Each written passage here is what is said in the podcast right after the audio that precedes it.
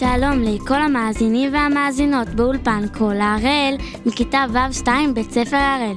היום אני רוצה לספר על החיה שאני הכי אוהבת. אתם מוכנים? הג'ירף הוא החיה היחידה שבה הקרניים נמצאות כבר בשלב עובר.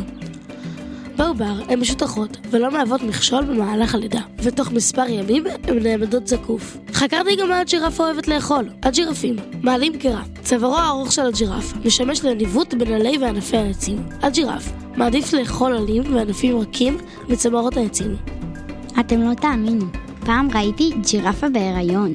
משך ההיריון של הנקבה נע בין 15 ל-16 חודשים, ובסופם היא ממליטה ולד אחד בלבד. טוב, רגע, בוא נחזור לאוכל.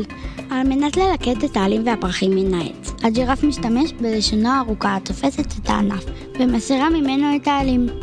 הג'ירף שותה מדי שלושה ימים, אך יכול להסתדר שבועות מבלי לשתות מים כלל. אם ייתקל במאגר מים, ישתה עד 12 ליטרים בפעם אחת. הג'ירפה חיה חברותית.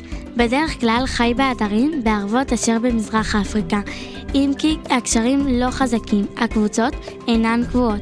בעזרת חוש הראייה וחוש השמיעה המופלא. הוא שומר על קשר עם שאר חברי העדר, לעתים ניתן לראות עדר שמשתרע על מרחק של קילומטר.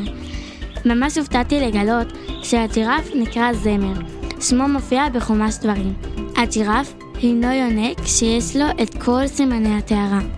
לג'ירף רגליים וצוואר ארוכים מאוד. גובה כתפיו הינו שלושה מטרים, וגובה ראשו כשישה מטרים מעל פני הקרקע. הגבוה שביונקים. הנקבה נמוכה מעט יותר מהזכר. צווארו בלבד נמדד בכארבעה מטרים.